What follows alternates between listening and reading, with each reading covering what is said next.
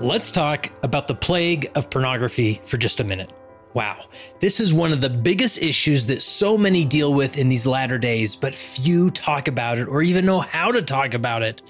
And when they do talk about it, it's usually in a private setting with a leader who is expected to know how to navigate struggles with pornography. Thankfully, Leading Saints has put together a remarkable resource called Liberating Saints.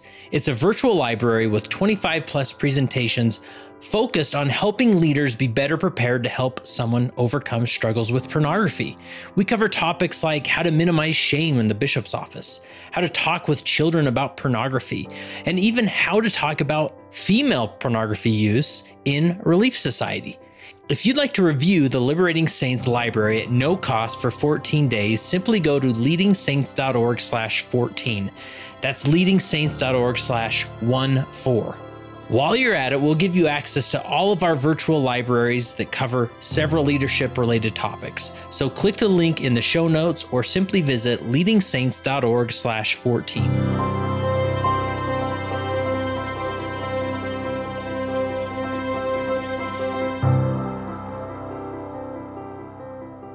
So, my name is Kurt Francom, and I am the founder and executive director of Leading Saints, and obviously the host of the Leading Saints podcast. Now, I started Leading Saints back in 2010. It was just a hobby blog, and it grew from there. By the time uh, 2014 came around, we started the podcast, and that's really when it got some uh, traction and took off. Uh, 2016, we became a 501c3 nonprofit organization, and we've been growing ever since. And now I get the opportunity of an of interviewing and talking with remarkable people all over the world. Now, this is a segment we do on the Leading Saints podcast called How I Lead. And we reach out to everyday leaders. They're not experts, gurus, authors, PhDs. They're just everyday leaders who've been asked to serve in a specific leadership calling. And we simply ask them, how is it that you lead? And they go through some remarkable principles that should be in a book, that should be behind a PhD. They're, uh, they're usually that good. And uh, we just talk about uh, sharing what the other guy's doing. And I remember being a leader, just simply wanting to know okay, I know what I'm trying to do, but what's the other guy doing? What's working for him? And so that's why every Wednesday or so we publish these How I Lead segments to share. And today I'm excited to have Theron Anderson on the podcast from Sacramento, California, at least just outside of Sacramento in uh, Dixon, California. And he talks about his approach to being an Elders Quorum president. I, and I loved getting this recommendation. I should give a shout out to Douglas Hallowell, uh, obviously from Theron's Elders Quorum. He emailed me a while back and said, Hey, our Elders Quorum president's name is Theron Anderson. He's quite a character. Anyway, I thought you might like to talk to him and see if he'd be a good candidate for one of your How I Lead as Elders Quorum President interviews. As I said, he's got a beard like the early prophets, and the man can discuss his quorum and turn a phrase. Let me know if you'd like his contact information. And I replied back to Doug and said, Yes, let's do this, Doug. And he got me in touch with Theron, and it turned out to be a great interview. So, how about we listen to it? Here is my How I Lead interview with Theron Anderson.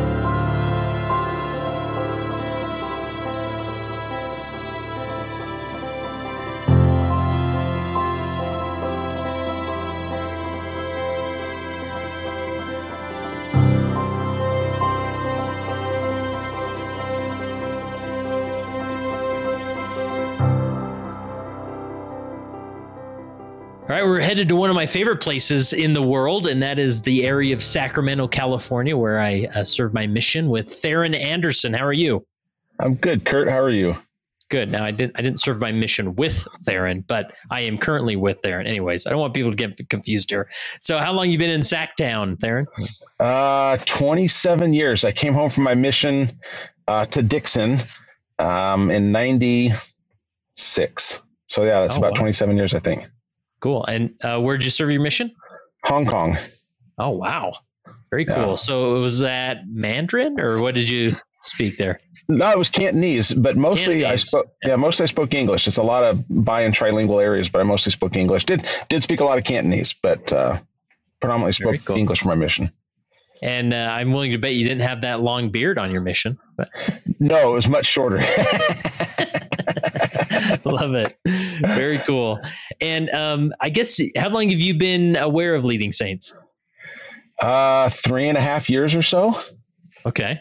Nice. I was right, right after I was called to be Elders Quorum president. Uh, I think my bishop may have turned me on to you guys, and uh, and I was feeling super overwhelmed with my calling. Thought this is not the right fit for me, and uh, and listened to some of your podcasts and thought, okay, with instruction like you have, and with the thoughts from other people, I think I can pull this off as long as I just pay attention to what everybody else does. nice. And you mentioned before we hit record that it, some of the contents really impacted you and helped you. Like any stories or experiences come to mind to articulate that? Well, yeah, two of them actually. So one of them, uh, you were interviewing somebody, uh, and we're talking about uh, mental health issues. And and when somebody goes to the bishop and has mental health issues, you know, often our answer has always been in the past that you need to pray and fast and read your scriptures and everything's going to be fine. But if somebody was to walk into the bishop's office with a broken arm and you could clearly see it was broken, you wouldn't say, oh, you just need to pray and fast more and that arm will heal itself. And mm-hmm. so the, the concept was that we need to help people find professional help. We're not doctors and we're not medics to get these people to professional help uh, when they come to us with mental health issues or with or with uh, other things that are more spiritual spiritual is not the right word, but you know, mental illnesses, uh, and that was really good. And then I have a I have a daughter who um, was institutionalized for having an accidental suicide plan, oh, and wow. uh, and listening to. Um, uh, listening to that podcast and really helping me understand that mental illness is a real thing and that I couldn't just tell her to have more faith and to uh, you know to pray more and the spirit will come to her and she'll be fine. It was it really helped me push past that, get her into some real medical help, and uh, and has changed her life because we we're able to see that I don't have the answers. I'm just a dad. I'm just a carpenter. And, and we got her the help. And then the other one that I really, really liked, you were talking to a new bishop who had ADD, and he was talking about uh, his scripture study and how scripture study doesn't have to be reading verse after verse and plying through the index. He was talking about how he gets off about Nephite footwear, about how they would walk three days' journey as a Nephite. And he talked about the footwear, and he's doing research on ancient American footwear. And it really helped me kind of focus on study rather than just reading, you know, and really making it personal to me. Oh, I love that. Very cool. So, uh, put yourself into context a little bit. What do you do for work? I'm a general building contractor. I do custom remodels and additions in the area. Nice. So you are swamped with work. Is that what I hear? that is absolutely true. I am I am insanely busy, which is a huge blessing. I know there's plenty of people who don't have work, and the Lord's been kind to me and blessing me with a lot of contacts and a lot of work. Yeah, I'm busy. Nice. And uh, and how many kids do you have? Three daughters. They're 20, I'm going to get this wrong, so I hope this doesn't go on record. They're 20, uh, 23, 20, and just turned 18 yesterday. Awesome. How would you describe the uh, just the characteristics of your ward, how it's laid out, or the, you know, just how it's built up? We have a we have a stinking good ward. That's one of the reasons I've stayed in Dixon for so long. Uh, so we're we're uh, kind of a bedroom community. So we've got a lot of people that commute to work, a lot of military families. And so our ward right now is a little on the younger side. Uh, I'm almost 50 and I'm hitting kind of the upper echelon of age. We've got some senior citizens, but it's not the bulk. So we've got a lot of young families, a lot of working uh, working dads that commute to San Francisco or to Sacramento. And because of that, we've got a huge range of income levels and education levels. We've got everybody from guys who have a private jet all the way down to people who are on uh, food stamps for, for help. And our wow. ward's really been really pretty neat because in our ward, we don't seem to have the clicks that I've experienced in other wards. We don't have the echelon of of rating systems of caste system is it where everybody hangs out with everybody we all talk to each other after quorum meetings or sacrament there's a big hubbub in the foyers where we all stand around and chat and laugh about our kids and um, laugh at each other's cars. Uh, and it's it's so it's a really welcoming place to to where I feel like um, if if anybody was to walk into our building, they'd feel at home there because we have a little bit of everything. Yeah.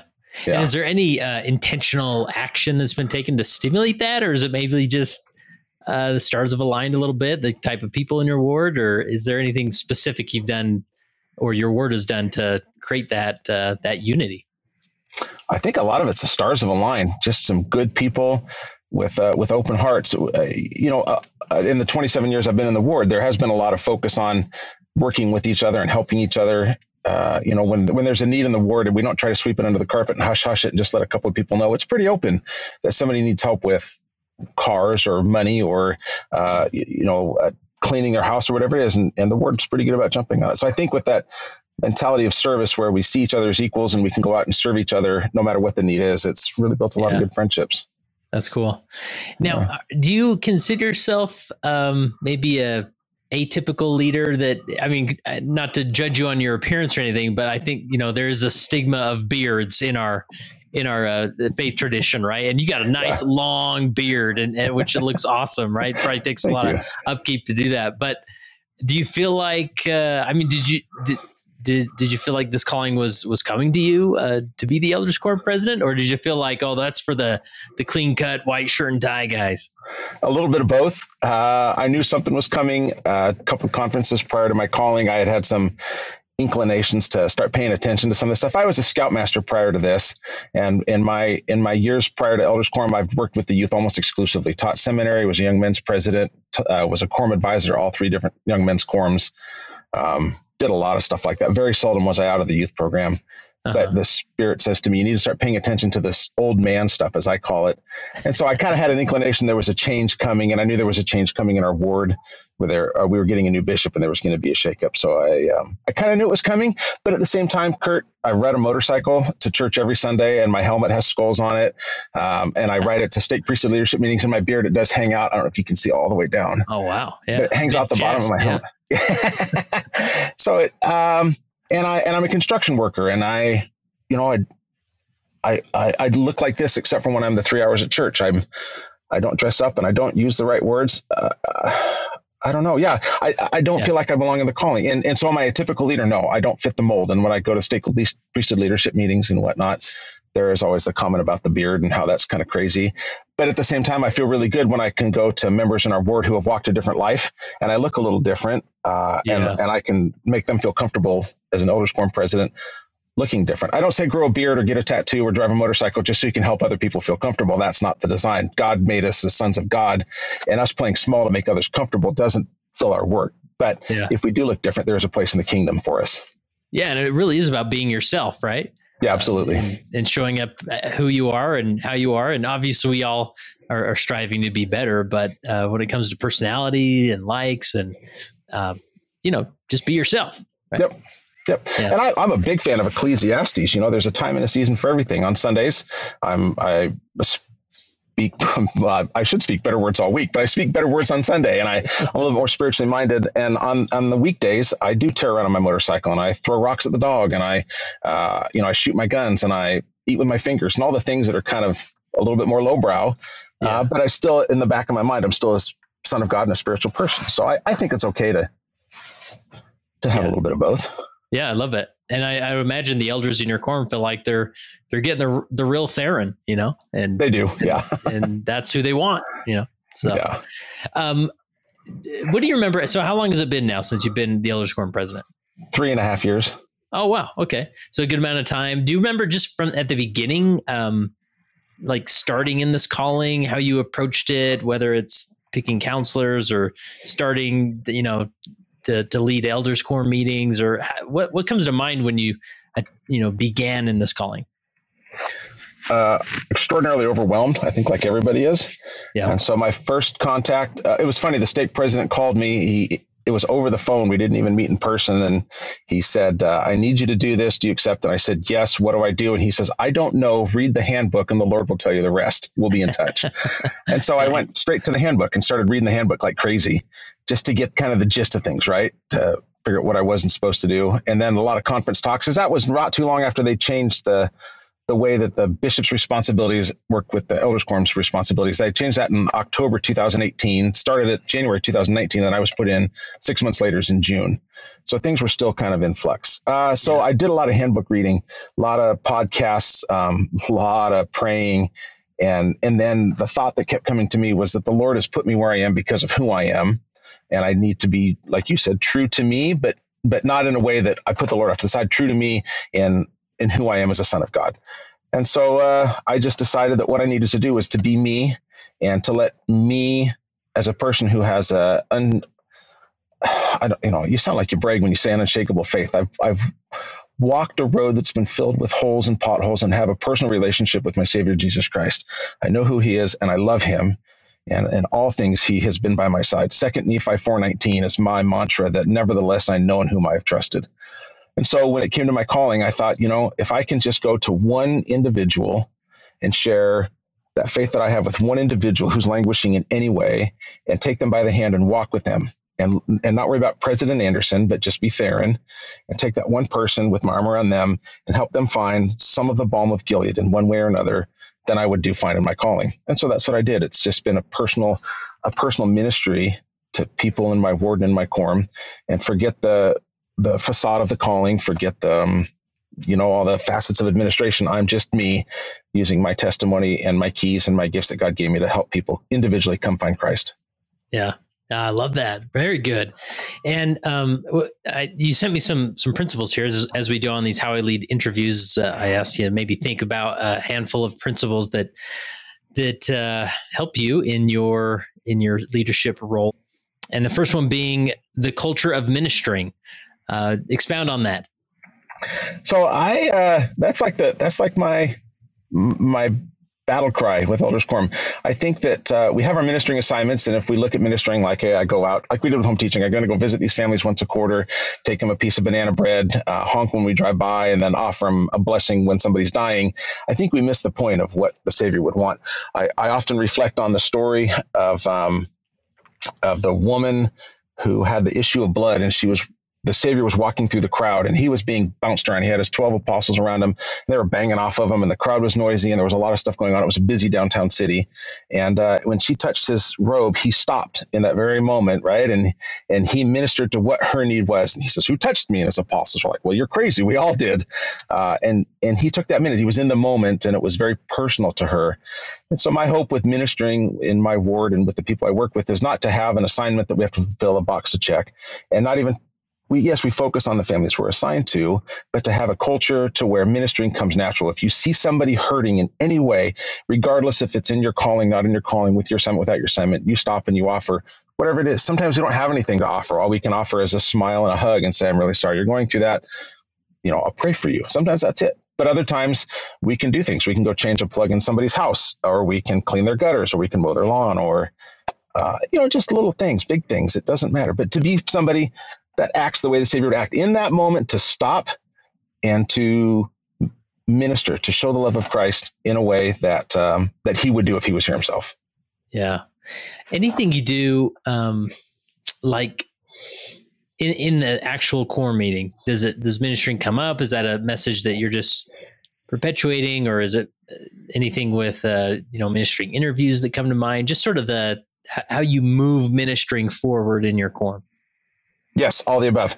We we we hammer at, at, at, the beginning of every core meeting. There's always some thought from me or one of my counselors on ministering. Um, if there's, I know that there's ministering that's been done behind the scenes that somebody doesn't know that I know about, or kind of a, a good a good deed for free. I sometimes will reference those without using names or specifics, but just give the shout out that say something good has happened in our ward.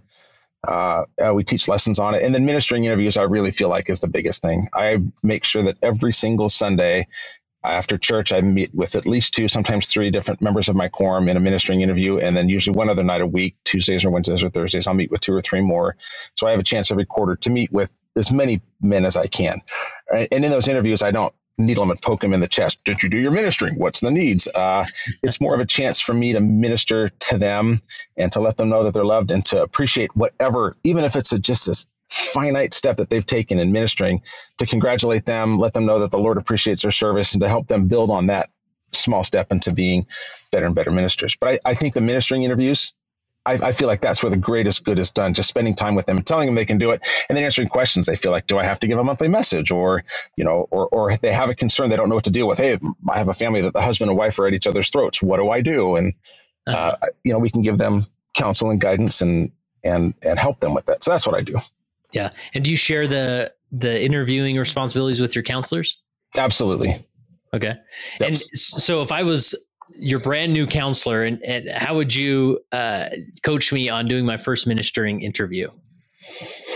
Hmm, that's a good question. I would uh, I would I would say in a 30 minute interview, you spend five minutes talking about the families that they've ministered to and the needs that they have, and spend the other 25 minutes talking about the individual, about whom I'm ministering, not, not, not the person they're ministering to, but the person I have sitting in front of me. Spend yeah. 25 minutes going talking about their family, about their job, about what they're dealing with in their life, um, any concerns that they have in their heart, and spend time ministering to them because in that act of ministering to that person, I think the Spirit will be strong enough to help them find answers that they need to deal with their ministering brothers, plus give them the the encouragement they need to go out and do it. If they feel good about what we did this time, they're going to want to come back three months later for another interview, and we can build a little bit more on that. Yeah. Anything do you handle as far as uh, adjustments to the the ministering, or or maybe your board is pretty established? You don't have a lot of move ins or moves out, so that's uh, disrupting that. But how do you handle the actual organization and assignments of the ministry? That is a thorn in my side. We have move in and move outs every month, and I feel like oh, that's yeah? all I ever do on my weeknights is figure out ministering. nice. Yeah. So I, I just um I don't have a good answer for that. I sit and I ponder on them. I pull them up on my phone and I'll think about them and I'll thumb them through and try them in a few different spots and see what finally feels right. Wait for revelation. Uh, and sometimes yeah. it takes a couple of months and sometimes it happens right away. Uh, I often will ask my ministering brothers my assignments if they feel overwhelmed. If they don't feel overwhelmed, then it leaves me an option to throw one more family on them. If they're feeling overwhelmed, I'll take one off or not give them any more. But yeah. I don't have a I don't have a great formula other than just time on the water, man. Just sit there and ponder, ponder, ponder, and I'm confident that the Lord will speak to me sooner or later. Yeah, I love that. And uh, what an interesting, like, uh, and this will feed into your next principle as well. But um, I remember back in 2005 when I was an Elders Quorum president, you know, I had to like get in my car, drive to the clerk's office, and then, you know, pull up the system and, and then print them out and those things. And now everything's connected. Uh, and I re- can't remember, it's been a few years since I've been the Elders Quorum president, but you can make all those assignments directly from your phone then? Yeah, right from right from the tools app, the member the tool app. Yeah. Yeah. Wow. Yeah. Awesome. It's so yeah, I can if I'm stuck in traffic and I'm the passenger man, I pull out my phone and I can thumb through those and check them out and check off interviews and make calls and and I'll, it's insane how easy it is. Yeah. And and so that's like an interesting dynamic of like it's not this like before you know, it's almost felt like this ritualistic like process. I'm going to the church. I am going to sit down in this quiet room and I'm going to ponder. Where this is like, you know what, I'm sort of have some downtime. I'm just thinking about this person. You know, who are they assigned to? Like, oh man, that could be a change that we could really look at, right? And and then yeah. And then you're moving on to the next thing, right? Or, you know, the, the doctor's ready for your for you to come back or whatever it is, right? It's ex- and, uh, exactly. It's just this constant, you know, you're just maybe tinkering here and there, and uh, but and doing it prayerful, but you know, sitting on the water, like you said, like just being in a, a, a place of of pondering while you do this. Yeah, my job's really cool because there's there's days I really have to think about what I'm doing, but there's some days where it's just muscle memory. I was hanging cabinets at a house in Napa. Uh, hanging cabinets takes a little bit of thought, but the trim there's no thought. I've done it so many times that my brain has a chance to wander. So it's not mm-hmm. uncommon for me to pull up some assignments, think about them, and while I'm cutting trim or moving concrete or doing something like that, my mind is that's really where it is. It's not on work. I shouldn't say that because then I'll have clients call me like, I don't want you to do my house now if you're not thinking about it. but but it really does. It frees me up and it reminds me of that scripture that talks about when you're not praying to have your heart full drawn out in prayer. And you know, and everywhere you go. And so that's the way it works for me is I'm constantly thinking about my calling, constantly thinking about how I can help these men uh, reach out better or feel like they're being reached out to. Because another problem we have with ministering is that I feel like to minister, I'm going to take a loaf of bread to somebody, but the other person doesn't want a loaf of bread. What they want is they want me to come over and shoot guns with them or watch a football game. And so I've got to figure out how to help my men and my quorum not minister to way that is meaningful to them, but minister to the way that is meaningful to the person receiving the ministering. And that's where a lot of my thought goes to is, is how can I help bridge that gap between what is given and what is received so that the receiver feels as blessed as the giver. Yeah, that's powerful. Um, all right, the next principle is the changing church of today. That this isn't my church, my father's church from the '70s. I, I love this. So, where's a good jumping off point for this? Do you remember that commercial that was uh, it was an Oldsmobile or Cadillac commercial that said "This isn't your daddy's Cadillac" or something, oh, yeah. or something like that? Yeah. So my dad was a bishop in the '70s uh, down in Concord, down in the Bay Area, and uh, and he he was the white shirt. My dad was a was a, a, PhD in business administration, so he was the pressed white shirt, totally clean shaven. Um, everything was clean. His nails were trimmed, and he wore the wingtips. He was always just spotless and perfect, and that's what was expected of him as a bishop and of young men passing sacrament. I remember being a deacon, and I showed up without a necktie, and they weren't going to let me pass the sacrament. And and now while that is a gold standard, that's not at the same kind of requirement. We have a young man in our ward that showed up that it's hard to get him there. He showed up, was worthy to participate, and the bishop said, Yeah, go ahead and pass the sacrament. And he was wearing blue jeans and a checkered flannel. And yeah. it was different. It took a little bit of change, uh-huh. but it's not the same church it was in the 70s. In the 70s and the 80s and even the 90s, it was much more structured. We needed different rules and guidelines because that was where our personalities were. In the in the generation we have today, in the day and age we have today, it's not so much about the stringent fence laws, uh, about the Pharisaical observances. It's about where your heart is in a personal relationship with Jesus Christ. But we still have people that are stuck in that that day and age of you know, I, I, do I do get the looks. I I have my wedding ring is tattooed on because of what I do, and so I'll go oh, visit wow. somebody who's less active, and I have my beard, and I and I don't go after work because I look like a homeless guy, or am I going to rob you right now? but after church, when I've got my uniform on, my white shirt, and my tie, and and and what I have, I go and knock on doors for less actives or part member families, and and I have gotten comments on, oh, you know, didn't know you could have a tattoo and serve in the church. Well, yeah, you can. So I, I, uh, I don't know. My point with that is I think it's important for us to recognize that what we're really after today is not Pharisaical observances, not the hard line of proper, improper, but the whole um, spectrum of people who come to the church and can be full partakers of the gospel of Jesus Christ that were different from what it was 25 years ago. It's a different church. We do things differently now than we did 25 years ago. Yeah. You know, tradition is such this double-edged sword, right? That oh. a lot of the time tradition it's you know, I can go down the list of traditions that I just love and cherish in our, our faith. Um, but then there's others that sort of you know, they're hard to get rid of and a lot of people sometimes put them on their list of no i like that tradition. You know i i think that i like that the bishop's clean cut. I think he should be. I think he needs to set an example right? And they'll right. sort of hold on to that. But then uh, at the same time it can make people feel like oh they do th- these aren't my people. And we don't want ever anybody to ever feel like these aren't their people. You know we, right. we want to be their people I agree, hundred percent.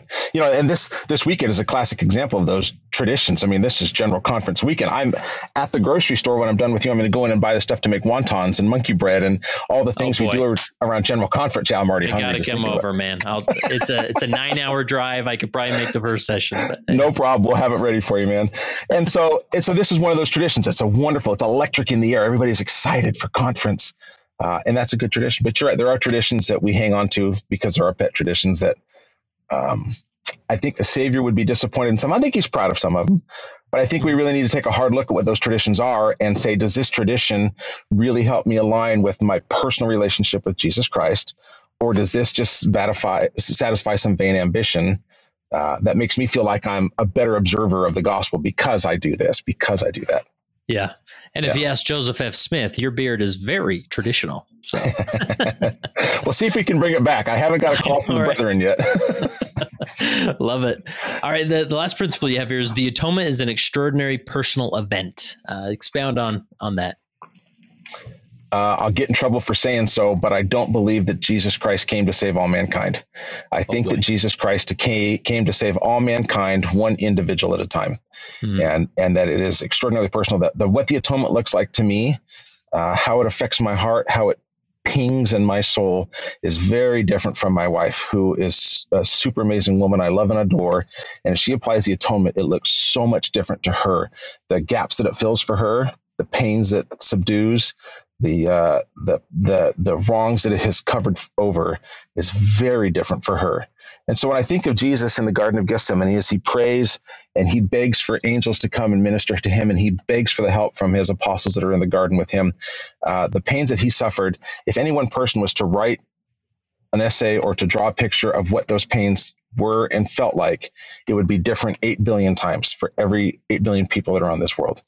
And so when we apply the atonement in my life, I can't say, I cannot say to a person that I'm working with, a person that I'm counseling with, that this is what the atonement is. This is what it will do for you. I, I'm really cautious to not say that. What I try to do is help people discover that atonement for themselves because what pain it helps is so different. I mentioned my daughter who uh, was struggling with mental health, and the pain that I felt while she was institutionalized is not a pain that very many people will hopefully ever feel but it was a pain that was very keen to me. And in the moment of that pain,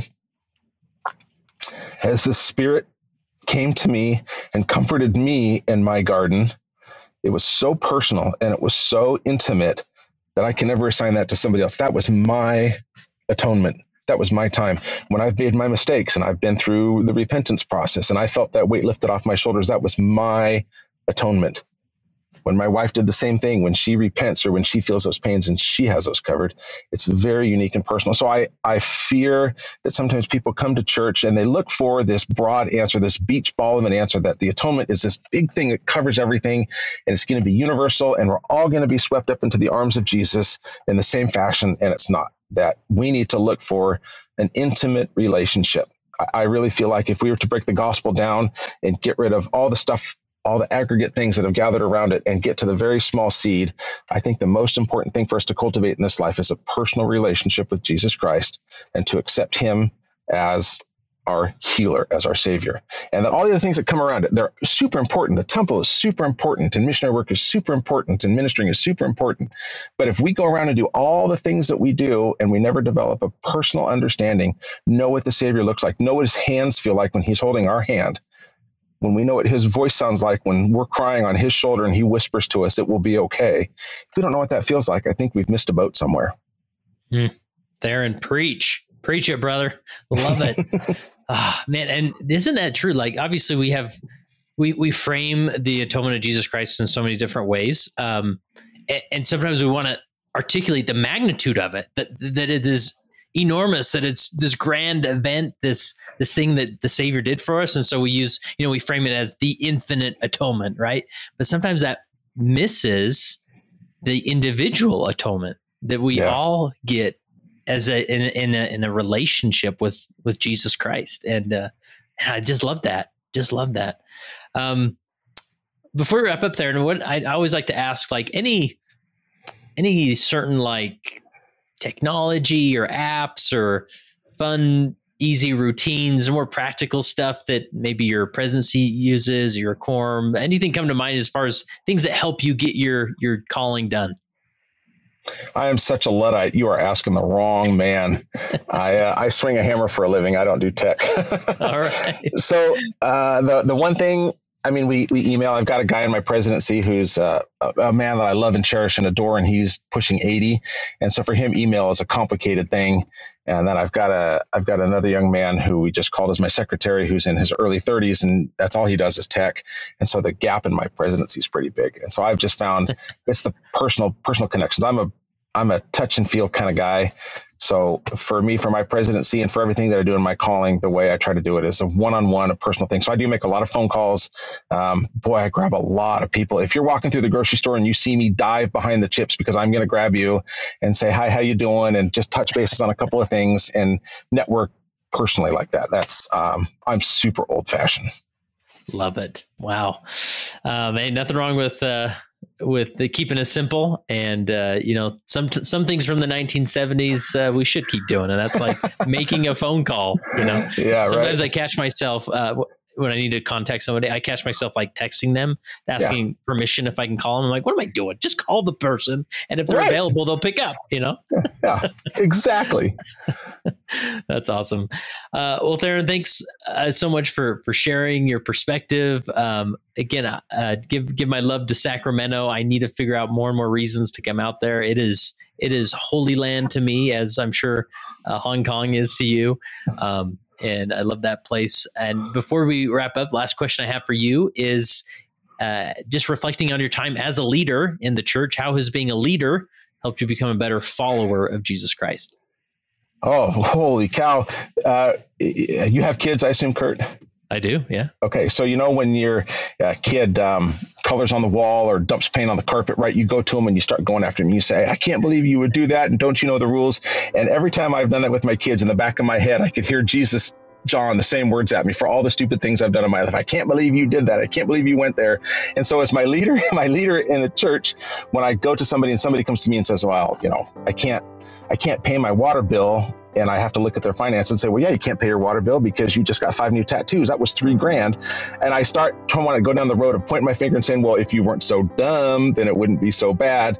But then I hear Jesus in my background saying, yeah, Theron, if you weren't so dumb, you wouldn't have needed so much help with the atonement. And so it helps me scale back and, and look at somebody and say, okay, maybe this is the best they can do. I need to have patience, love, long suffering, and give them the soft answer, put my arms around them, and, uh, and do what the Savior would do to me, which is heal their agonies and help them find a better path.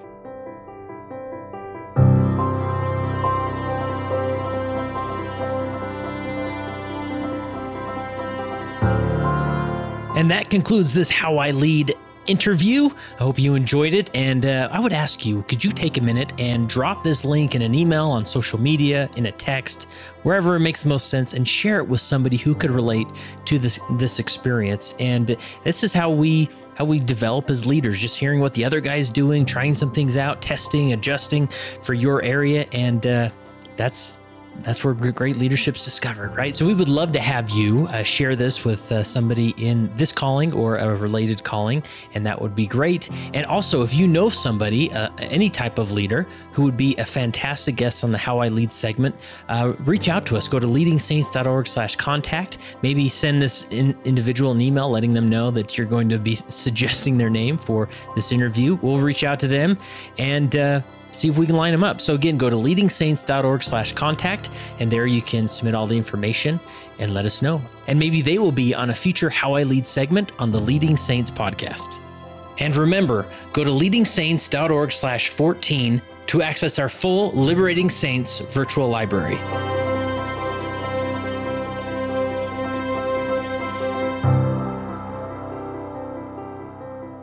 It came as a result of the position of leadership which was imposed upon us by the God of heaven who brought forth a restoration of the gospel of Jesus Christ. And when the declaration was made concerning the only true and living church upon the face of the earth, we were immediately put in a position of loneliness. The loneliness of leadership from which we cannot shrink nor run away, and to which we must face up with boldness and courage and ability.